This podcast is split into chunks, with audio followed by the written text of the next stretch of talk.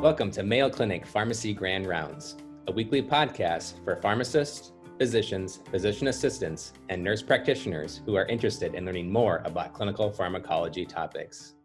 I'm your host, Garrett Schramm, Director of Pharmacy Education and Academic Affairs at Mayo Clinic. To claim pharmacology CE credit or to get a copy of presentation slides, visit ce.mayo.edu/pharmacypodcast. Vasodilatory shock is the most common form of circulatory failure, and it's associated with considerable morbidity and mortality. The renin-angiotensin system plays a key role in blood pressure homeostasis and may be an important target in the identification and treatment of shock. Joining us today is Dr. Patrick Virashevsky, who holds academic rank as an assistant professor of pharmacy and anesthesiology in Mayo Clinic College of Medicine and Science. Listen in as Dr. Virashevsky reviews the current literature describing the renin-angiotensin system and the use of angiotensin II in the management of shock. Now, I'd like to start by taking everyone back in time. Ever since high blood pressure and hypertension were first described as a disease in the 1800s, there's been a considerable interest in the renin-angiotensin system. Now, it wouldn't be until the 1930s when a group in Argentina first identified angiotensin II. Now, back then, it wasn't called angiotensin II. It was actually referred to as hypertensin. And this was because it was a hormone that was known to cause intractable hypertension. Now, over the next 80 years, what would ensue was a tremendous amount of research focusing on suppressing this hormone. And I'm sure everyone listening to this talk, we've all been taught that angiotensin II is bad and we must suppress it. But can this molecule hold some very important information in our understanding of the opposite side of the story, and that is hypotension? Now, hopefully I'll be able to share some interesting insights with you all today that challenges our classic approach to treating shock. Now, today we'll describe the mechanisms of the renin-angiotensin system and its interplay in vasodilatory shock. We'll review the emerging data surrounding the use of angiotensin II in shock, and finally identify some clinical scenarios where angiotensin II might be of most benefit. Now, vasodilatory shock is the most common form of circulatory failure. 1/3 of patients that are admitted to the intensive care unit present with some form of shock, and vasodilatory shock or distributive shock accounts for 2/3 of all of these shock cases. Now, sepsis is the most common reason for vasodilatory shock, but it can also be from postoperative vasoplegia, anaphylaxis, a massive inflammatory response syndrome from pancreatitis, general and neuraxial anesthetics, and also spinal cord injury in the case of neurogenic shock. And this is really a syndrome where there's a preserved or supraphysiologic cardiac output, but there's a fluid-resistant hypotension. And really this is because there's a massive systemic vasodilation and there's low resistance in the capillaries. And so there's inadequate pressure to drive oxygenated blood at the level of the capillaries to provide the oxygen and nutrients that tissues and organs need. And this results in inadequate cellular oxygen utilization and conversion to anaerobic metabolism. Now, when there's a lack of sustainable mean arterial pressure, despite increasing dosages of one or multiple vasopressors, this rapidly progresses to refractory shock, which is truly the endpoint of treatment failure. And this state is a molecular combination of complex set of physiologic alterations that all come together. And it includes altered microcirculatory flow, membrane hyperpolarization, cellular relaxation, and vascular hyperreactivity. And we know this is bad because the progressive shock results in progressive organ failure. And these are data from the Cerner Health Facts database that aggregates clinical administrative data from over 700 hospitals. And these are data from Ashish Khanna's group when he's back at the Cleveland Clinic, where they included over 9,000 patients and found that hypotension exposure that was defined by the time-weighted average of a mean arterial pressure of less than 65 millimeters of mercury, that the odds of acute kidney injury increased by 7% with each unit of time-weighted average of MAP less than 65. And similarly, the probability of myocardial injury also increases with increased hypotension exposure. And not only does prolonged hypotension and vasodilatory shock cause organ failure, it's also associated with an increased risk of death. And similarly, the time-weighted average mean arterial pressure less than 65, for every unit increase, there's over 11% odds increase in the probability of death. And the same is true for the cumulative time spent under hypotension. And so for the cumulative hours of mean arterial pressure less than 65, there's an increase in nearly 4% probability of death every 2 hours that's spent under this time of hypotension. And so how do we treat this? How do we approach vasodilatory shock? And really the Surviving Sepsis Campaign is the governing body for septic shock and the management of patients with sepsis. And really all of our experience with, or most of the experience surrounding the treatment of vasodilatory shock comes from the sepsis population because it is the most common form of vasodilatory shock. And I've highlighted the recommendations here from the Surviving Sepsis Campaign, where the primary recommendation for the first line agent is recommended as norepinephrine. And this is a strong recommendation. And I wanted to point out that the second line recommendation states that we suggest adding vasopressin instead of escalating the doses of norepinephrine. And I'd like to take a step back and question whether this treatment approach is appropriate or is this flawed? Because what this results in clinical practice is we have a fluid-resistant hypotension. We introduce catecholamines such as norepinephrine. We increase the norepinephrine dose, often to toxic levels. Maybe then we'll add a secondary agent such as vasopressin. And then we'll add more catecholamines or more norepinephrine because we're not getting the response that we're desiring. But all the meanwhile, while this is happening at bedside titrations, the patient persistently has an inadequate perfusion pressure. There's likely catecholamine toxicity from increasing norepinephrine dosages, and there's a progressive multi-organ failure. And all of this leads to death. And we know that this approach is flawed because when we know as the norepinephrine dose increases, the probability of in-hospital mortality also increases.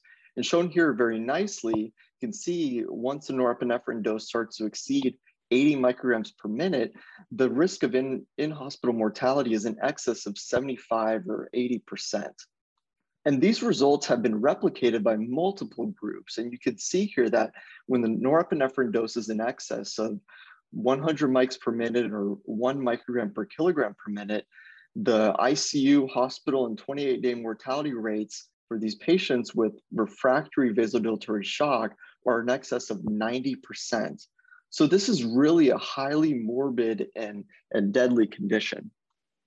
But why is it that when our natural treatment approach is to use norepinephrine in exceedingly high dosages and adding vasopressin as a secondary agent, but when we take a step back and think about the normal physiologic blood pressure homeostasis, we'll recognize that it's really three different systems that are interplaying at the same time.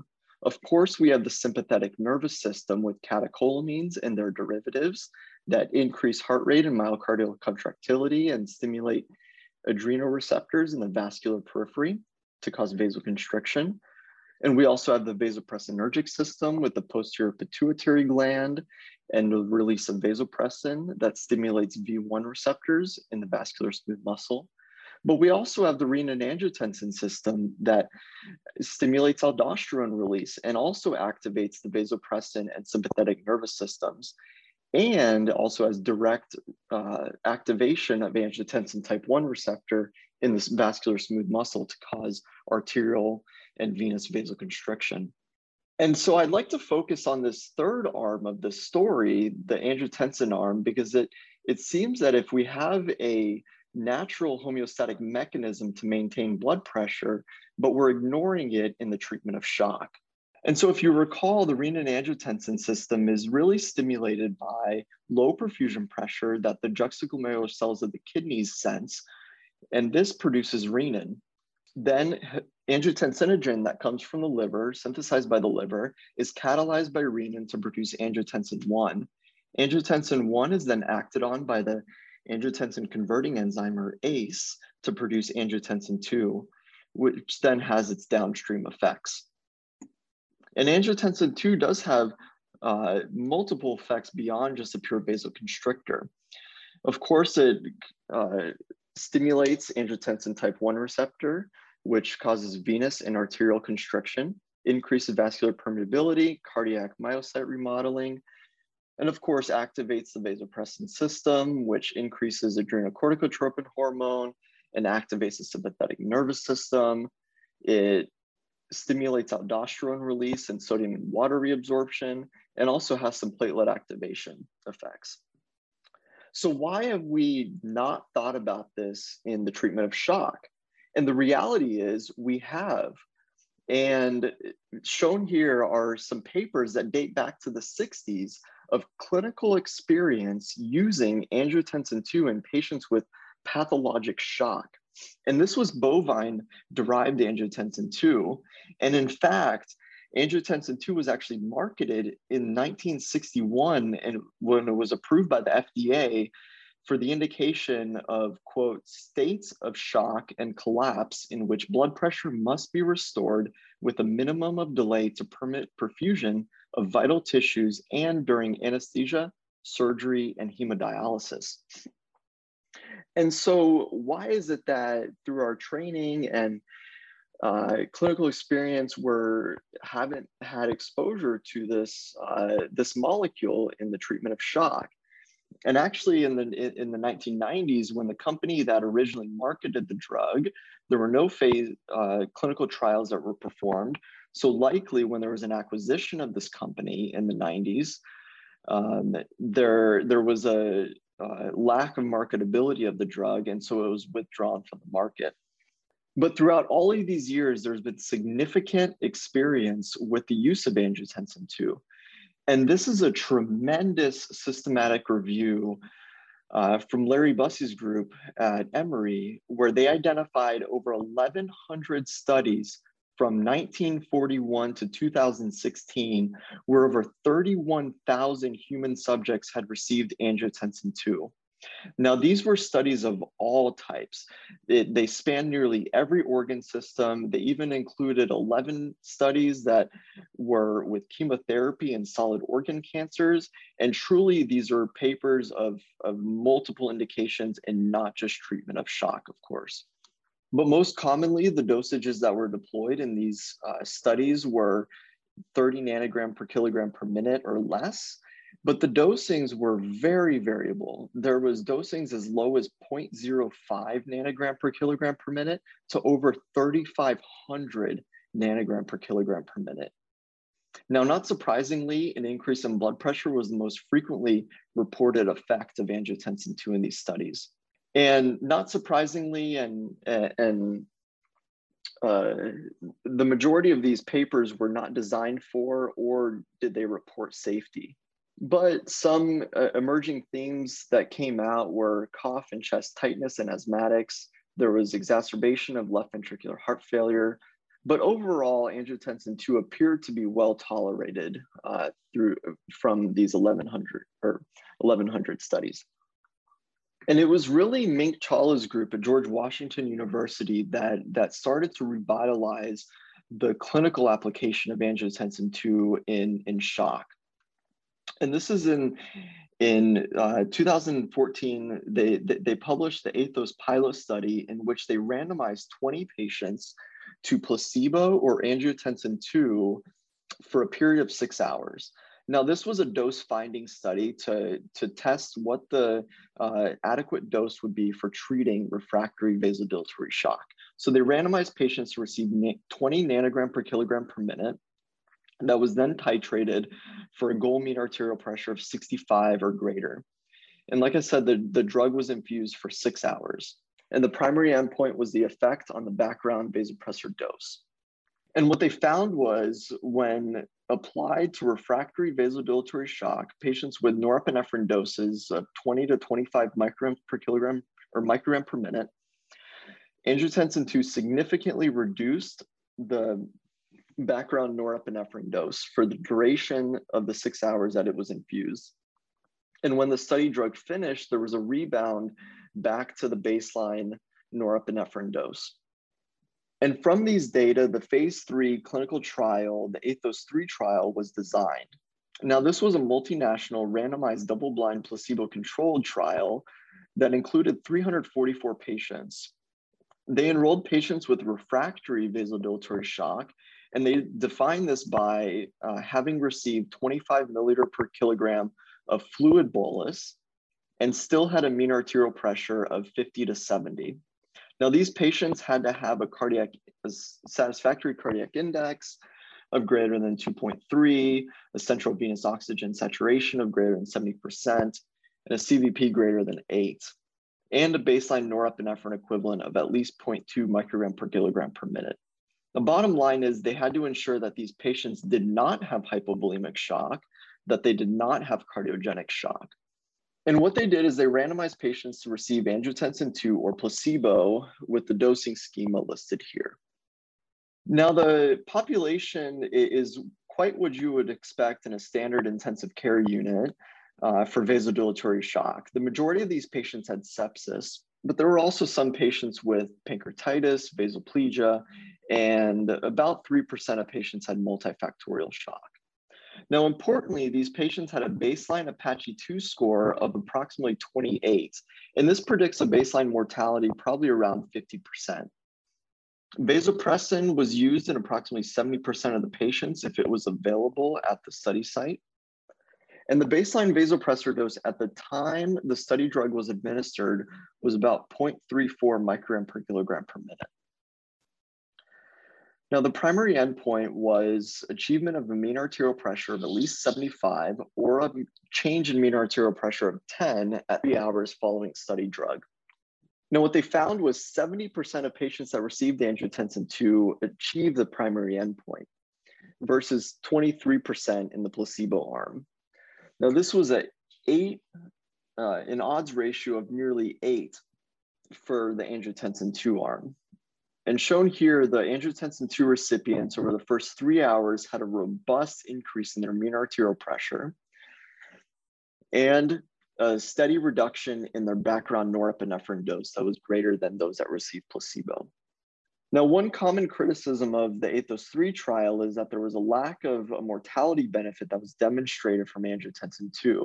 Now, it's important to remember that the ATHOS III trial was designed as a phase 3 approval trial in conjunction with the FDA.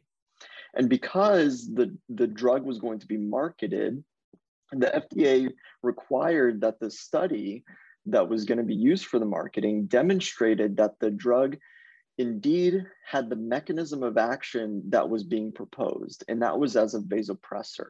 And therefore, the primary endpoint was a hemodynamic endpoint, and the study was not powered for mortality, although there was a small separation in the mortality curve that favored angiotensin II. And so following the ATHOS III trial, there's been a number of post-marketing experiences where we've gained some additional knowledge about the use of angiotensin II at the bedside. And we performed a multi-center post-marketing study where we included 270 patients from 5 major academic medical centers in the US. And really, we included all comers receiving angiotensin II. And our primary objective of doing this study was to really understand how the adoption in the post-marketing setting was of this vasoconstrictor. And we also wanted to assess a primary hemodynamic endpoint to see who was responding to angiotensin II. And we defined this as a mean arterial pressure of at least 65 at 3 hours following the study drug with a stable or a reduced background vasopressor dose. And we use this definition on the assumption that in real clinical practice, the vasopressors would be escalating when the decision was made to add angiotensin II, and therefore stabilization in this escalation would demonstrate a positive effect. Now, these patients, approximately half of them had sepsis, but there was a large majority of these patients, over a quarter of them had multifactorial shock. The baseline APACHE score was 30 and SOFA was 12. And so these patients were severely ill. This predicts a baseline mortality risk of around 80%. The lactate concentration at baseline was 7.5. Vasopressin was used in the majority of patients, and most patients were receiving 3 vasopressors before they received angiotensin II. And the baseline vasopressor dose, cumulative vasopressor dose that they were receiving was nearly 0.6 micrograms per kilogram per minute. Now, these patients were gravely ill. It included 3/4 of the patients had acute kidney injury before they received angiotensin II, and 40% of them were already receiving continuous dialysis at the time they received angiotensin II. But there was a clear separation in the patients that were responders to angiotensin II. And in fact, 6–7% of patients were hemodynamic responders to angiotensin II. And these hemodynamic responders had an increase in mean arterial pressure of 10 points at 3 hours following angiotensin II. And accompanied with that was a reduction in the background vasopressor dose by 0.2 microgram per kilogram per minute, about 1/3 reduction in their background vasopressor dose. And these were significantly greater than those that were non-responders through 6 hours. Now, we wanted to really understand why these patients were so well responding to angiotensin II. And so we fit a multivariable model, and a couple of trends emerged. Those receiving vasopressin were 6-fold more likely to respond to angiotensin II hemodynamically than those who were not. And those with a lower lactate concentration at angiotensin II receipt were also more likely to respond to the treatment. But I think what surprised us the most was the survival difference in those who responded and non-responded. And patients who were hemodynamic responders were twice as likely to survive at 30 days compared to those that did not respond. Susan Smith's group from University of Georgia also performed a multi-center post-marketing study where they included 162 patients from several sites. They also had all comers of angiotensin II. They measured a primary hemodynamic endpoint, 3 hours of the mean difference in the mean arterial pressure and the background vasopressor dose. These patients were similarly very ill. Nearly 3/4 of them had a shock due to sepsis, but there was also a large proportion that had non-septic distributive shock, and even 20% with cardiogenic shock.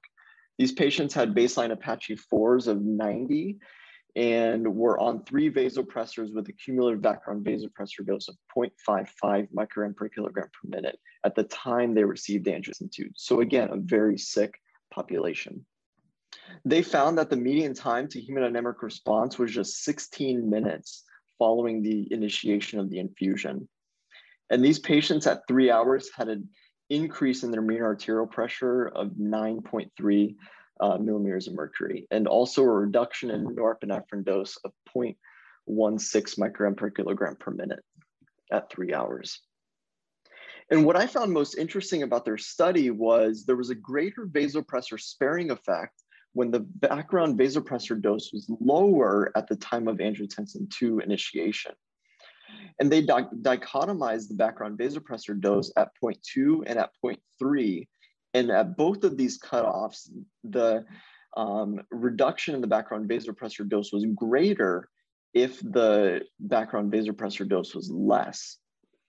And this was more so for 0.2, but it also held true for those with less than 0.3 mics per minute of norepinephrine. And so where does this leave us with potentially attractive candidates for the use of angiotensin II? Potentially lower lactate concentrations and receipt of vasopressin that we've seen from the post-marketing experience, and also potentially lower baseline vasopressor requirement. And it leaves a few questions, whether or not this treatment could be better in patients with less severe shock. Now, there's no studies that have been designed to answer this question, but potentially more importantly, vasodilatory shock really occurs on a spectrum of characteristics, and the underlying conditions vary greatly. And so all of these patients present with a similar phenotype of macrocirculatory shock, or their mean arterial pressure is low. But it brings up the question if there's specific physiologic derangements that might explain these hemodynamic responders. And furthermore, are there biologic endotypes that we can identify to better tailor the treatment and targeted use of angiotensin II? And a couple years after the ATHOS pilot study was published, the authors published this very interesting editorial. And this was after they were able to unblind the patients when the study was already published. They identified 2 patients out of the 10 that received angiotensin II had a profound response to angiotensin II in the study. And these patients completely separated from 0.3 mics per kilo per minute of norepinephrine very soon after starting angiotensin II. And they remained hypertensive despite discontinuation of norepinephrine, requiring a down titration of angiotensin II to the lowest allowed study dose, which was 5 nanogram per kilogram per minute. And at the end of 6-hour treatment duration, when angiotensin II was discontinued, these patients had rebound hypotension and they required resumption of high-dose norepinephrine. And so why is it that these patients respond to such low doses of angiotensin II? And can we really gather some insight from the dosing that's been used in clinical studies? And if you recall, the ATHOS studies had a starting dose of 20 nanogram per kilogram per minute with titrations from 5 upwards of 80 nanogram per kilogram per minute, and all different dosing schema listed here. In the post-marketing experience, the doses are highly variable. Most of the patients, many of the patients actually didn't achieve the maximum dosing rates that were achieved in clinical trial. And very interestingly, approximately 15% of the patients in our post-marketing study didn't have any titration of the drug. And so some very interesting data have emerged from the ATHOS III trial in the post-hoc setting. And shown here are patients that were included in the ATHOS III trial that were hyper-responders to angiotensin II. These patients required down titration of norepinephrine at 30 minutes to 5 nanogram per kilogram per minute or less because they were such hyper-responders. And these patients had an odds ratio of nearly 8.5 compared to those receiving higher doses of angiotensin II for the primary hemodynamic endpoint. And what's really interesting is when the survival curve is plotted of the patients that required down titration of angiotensin II, they were more likely to survive compared to those that required higher doses of angiotensin II in the ATHOS III trial. And the investigators measured angiotensin II serum concentrations on these patients at baseline before they received the study drug. And what's very interesting is that the baseline angiotensin II concentrations were significantly lower in the patients that required low doses of angiotensin II. And when we really look at the full ATHOS III study patients and their serum angiotensin I and angiotensin II concentrations, what we'll quickly see is that there is an imbalance in the angiotensin I and angiotensin II concentrations at baseline. And you'll quickly notice that the ratio of the angiotensin I to II is nearly 3, suggesting that there's far more angiotensin I than angiotensin II in these patients at baseline. And this is a huge difference compared to healthy volunteers that have a ratio of just 0.4 at baseline. And when the angiotensin I to angiotensin II concentration is dichotomized at the study median, which was approximately 1.6, the patients with the higher ratio had a higher probability of death in the ATHOS III trial. So again, these are patients that have the imbalance of more angiotensin I than angiotensin II are less likely to survive, regardless of the treatment that they received in the study. And so why is this? Let's think back to the renin-angiotensin system and recall that renin is catalyzing the conversion into angiotensin I, which is then converting to angiotensin II by the ACE enzyme. And what we're seeing here is this imbalance where there's more angiotensin I and low angiotensin II. And so what this probably represents is a defect in the conversion capacity of ACE. And therefore, angiotensin I is not being converted into angiotensin II, which then cannot activate the angiotensin type 1 receptor and produce downstream vasoconstrictive effects. This then produces a state where there is low perfusion pressure, which again stimulates more renin to produce more angiotensin I, to again, not only not produce angiotensin II. So why can't we just measure angiotensin I and angiotensin II concentrations? Well, it's a bit more challenging than it sounds. These are very large peptides, and they require very special handling. When they're collected, they have to be analyzed on special columns, and it's really more meant for research purposes rather than clinical bedside use. But can renin serve as a surrogate to potentially replace the need to measure angiotensin I and II concentrations? Now, this is a very fascinating study from Jean-Louis Vincent's group in Brussels, where they did a prospective study of 20 patients. These patients were really a mixed U. They had varying shock states, and there was even a third of them that did not have shock. And they measured renin levels at various time points in these patients' ICU stay. And what they found was that renin was inversely correlated with mean arterial pressure. And probably most importantly, they found that renin was not affected by diurnal variation, continuous dialysis, or medications that you might expect, such as those that affect the adrenergic cascades. And they found that at every time point, renin outperformed lactate in predicting ICU mortality. Now, the renin concentrations were higher in those that died compared to those that survived. And in the receiver operator curve for ICU mortality, renin was significantly more likely to predict ICU mortality compared to lactate. And these results were somewhat replicated by John Chow's group at the University of Maryland, where they included mixed hypotensive patients that required vasopressors for at least 6 hours.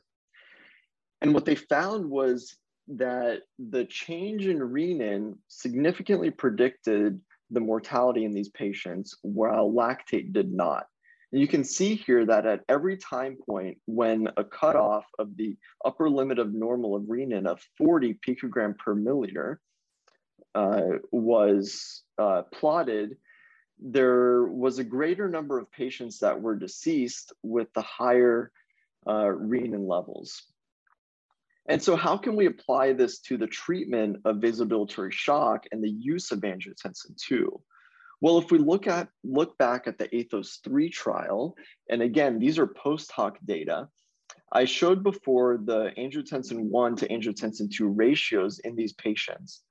And when we dichotomize the population based on the baseline renin concentration, which was 173 picogram per milliliter, those patients with low renin concentrations had a low Ang1 to Ang2 ratio, and it was closer to that of healthy individuals. But those with a high renin that was greater than the population median of 173, they are the patients that had this imbalance of Ang1 to Ang2 with a ratio of 3. And indeed, when you plot the baseline Ang1 to Ang2 ratio, there's a significant positive correlation with the baseline renin. So as the Ang1 to Ang2 ratio increases, the baseline renin also increases. And physiologically, we would expect this to happen. But probably what's most intriguing about these data is when you plot survival based on the baseline renin concentration. And shown here is the survival curves of angiotensin II and placebo recipients for low renin concentrations at baseline. And you can quickly see that there is no difference in the survival regardless of the intervention that was given when the baseline renin was low. But when the baseline renin is high, the patients that received angiotensin II were nearly twice as likely to survive at 28 days compared to those that received placebo. And if you look at the survival curve carefully, you'll notice that at just 1 week, 50% of the patients with low or high renin that received placebo were dead at just 1 week after its enrollment, compared to angiotensin II recipients, where 50% of them were still alive at 28 days. So how can we use this to rationalize approach and really understand the consequences of these defects in the renin-angiotensin system? And so again, we have this state where we have high angiotensin I, we have the inability to convert to angiotensin II, which then stimulates the production of renin again. But one very important piece of information that is often forgotten about the renin-angiotensin system is the secondary cascade that occurs. And so when there's an increase in angiotensin I and the inability to catalyze the conversion to angiotensin II, this system shifts to the non-classical RAS pathway, which includes the angiotensin converting enzyme 2 and neprilysin, which both convert angiotensin 1 into angiotensin 1-9 and angiotensin 1-7, which then go on and act on the MAST receptor, the angiotensin type 2 receptor, and are really profoundly vasodilatory. And of course, ACE also catalyzes the breakdown of bradykinin into its metabolites. And so when ACE is not present in the bradykinin pathway, we have an increase in bradykinin, which then again, further potentiates this state of vasodilation.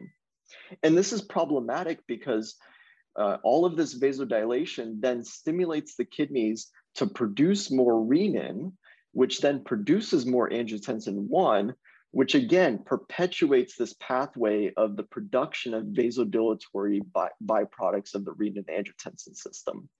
So how can we target the ACE enzyme and really understand how to better use angiotensin II? And we have to take a step back and look at where the ACE enzyme lives. And the angiotensin converting enzyme is a capillary-bound endothelial enzyme. It's an ectoenzyme that lives primarily in the pulmonary capillary endothelium. And this is where ACE performs all of its activity in the conversion of angiotensin I to angiotensin II. And we know this, and because when this is a very nice study that included patients with the acute respiratory distress syndrome, mainly patients with trauma, but there were a number of patients with sepsis and pneumonia. And what these authors did is they measured the ACE activity, and they estimated this by variables called V, which was the transpulmonary hydrolysis of a synthetic ACE substrate, and also the Amax over the Km, which was an index of the functional capillary surface area of enzyme that was available for reaction. And what they found was when the lung injury score increased, the ACE activity decreased. And so, why does ACE impairment happen? And can we identify the patients that have high renin? And so again, it lives in the pulmonary capillary endothelium. So we have to think about pathologic states that disrupt this endothelial enzyme. And there's a number of things, and this could include sepsis, trauma, toxins, inflammation, any type of really respiratory failure that damages the pulmonary capillary beds. This then leads, of course, to endothelial dysfunction, which then leads to impaired synthetic capacity of angiotensin converting enzyme. And what I've shown here is the baseline renin concentration in various populations. And so normal individuals have baseline renins that are very low. These are on the order of anywhere from 2 to 30 or even 40 picogram per milliliter. Patients with hypertension can have renin levels upwards of 100. And the data from the renin analysis from Jean-Louis Vincent's group patients without AKI and with septic AKI from their study that where most of them had shock, these patients had renin concentrations in the hundreds, upwards to 1,000. And finally, the patients in the ATHOS III trial, these are patients that had refractory vasodilatory shock that were requiring high dose norepinephrine.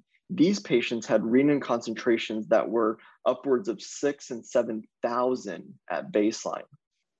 So clearly there are subsets of patients that have this ACE dysfunction that produces high renin, and these are likely the patients that have the most likely benefit from receiving angiotensin II in the treatment of shock.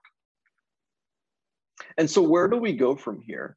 You know, we try to conceptualize and rationalize this idea of early multimodal vasopressors. And what we call attention to is a greater focus on rapid restoration of organ perfusion. Again, if we only target one of the three arms of natural blood pressure homeostasis, that is the sympathetic nervous system with catecholamines, and we don't have the response that we're desiring, we have an increased likelihood of exposure to hypotensive states and progressive multi-organ failure and death. And so we does this bring forth a potential for broad spectrum vasopressors? And this is a concept that has been suggested by others in the literature, pretty analogous to the treatment of sepsis. Patients with sepsis present with suspected infection. We collect some cultures, take some tests, we start broad spectrum antibiotics with the intent of targeting the most likely bacteria or pathogens that the patient might have. And then once the information comes back from the culture data, we streamline the antibiotics to the infection the patient has. And so can we move forward and get to a state where we do this with vasopressors, where a patient presents with hypotension, we collect some labs, run some biomarker tests, we start the patient on broad spectrum vasopressors, where the primary objective is restoration of the hemodynamic status rather than a stepwise approach where we risk these states of prolonged hypotension. And then once the patient is stabilized and we receive the results from our biomarkers, we can streamline the vasopressors to the specific shock type the patient has. But in order to do this, we really need a better classification of the biologic endotypes of patients with shock. We need more point of care biomarker assays that are ready for bedside use. And likely most importantly, we need to develop a personalized vasopressor approach, because it's clear from these data and our experience with norepinephrine and vasopressin that there are specific subsets that respond to different treatments, and there is not one vasopressor that fits everyone. And so I'd like to pause here to bring our first audience question. And so prolonged inadequate restoration of arterial hypotension in vasodilatory shock leads to which of the following? Is it A, acute kidney injury, B, myocardial injury, C, multiple organ failure, D, death, or E, all of the above? And this would be all of the above. Prolonged inadequate restoration of hypotension in shock leads to progressive multiple organ failure and, of course, death. Next is angiotensin II might be beneficial in treating high renin shock by A, reducing angiotensin converting enzyme, or ACE, B, suppressing the production of vasodilatory angiotensin byproducts, or C, increasing bradykinin. Now this would be B, suppressing production of vasodilatory angiotensin byproducts. So again, we have increased renin, which results in high angiotensin I concentrations, which provides a lot of substrate for the non-classical RAS pathway, which produces these vasodilatory byproducts. Now, reducing ACE would further potentiate this state of hypotension, and increasing bradykinin would also produce more hypotension and further perpetuate this negative feedback pathway.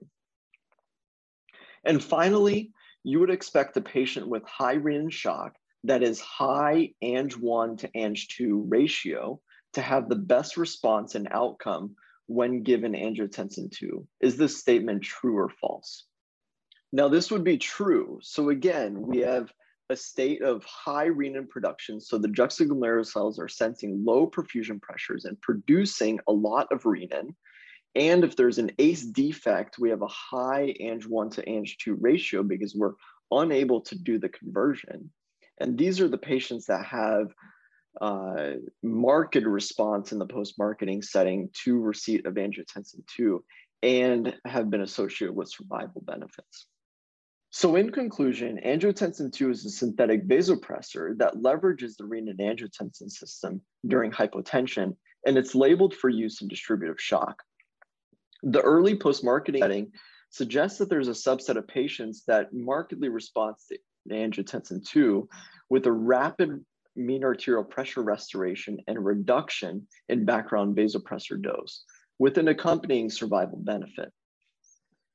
Now, renin might serve as a surrogate marker to identify patients with a derangement in the endogenous renin-angiotensin system capabilities, and therefore be more likely to benefit from angiotensin II treatment. If you enjoyed this episode and want to hear more, subscribe using iTunes or your favorite podcasting app. Thank you for listening to Mayo Clinic Pharmacy Grand Rounds. Join us weekly for more exciting clinical pharmacology topics.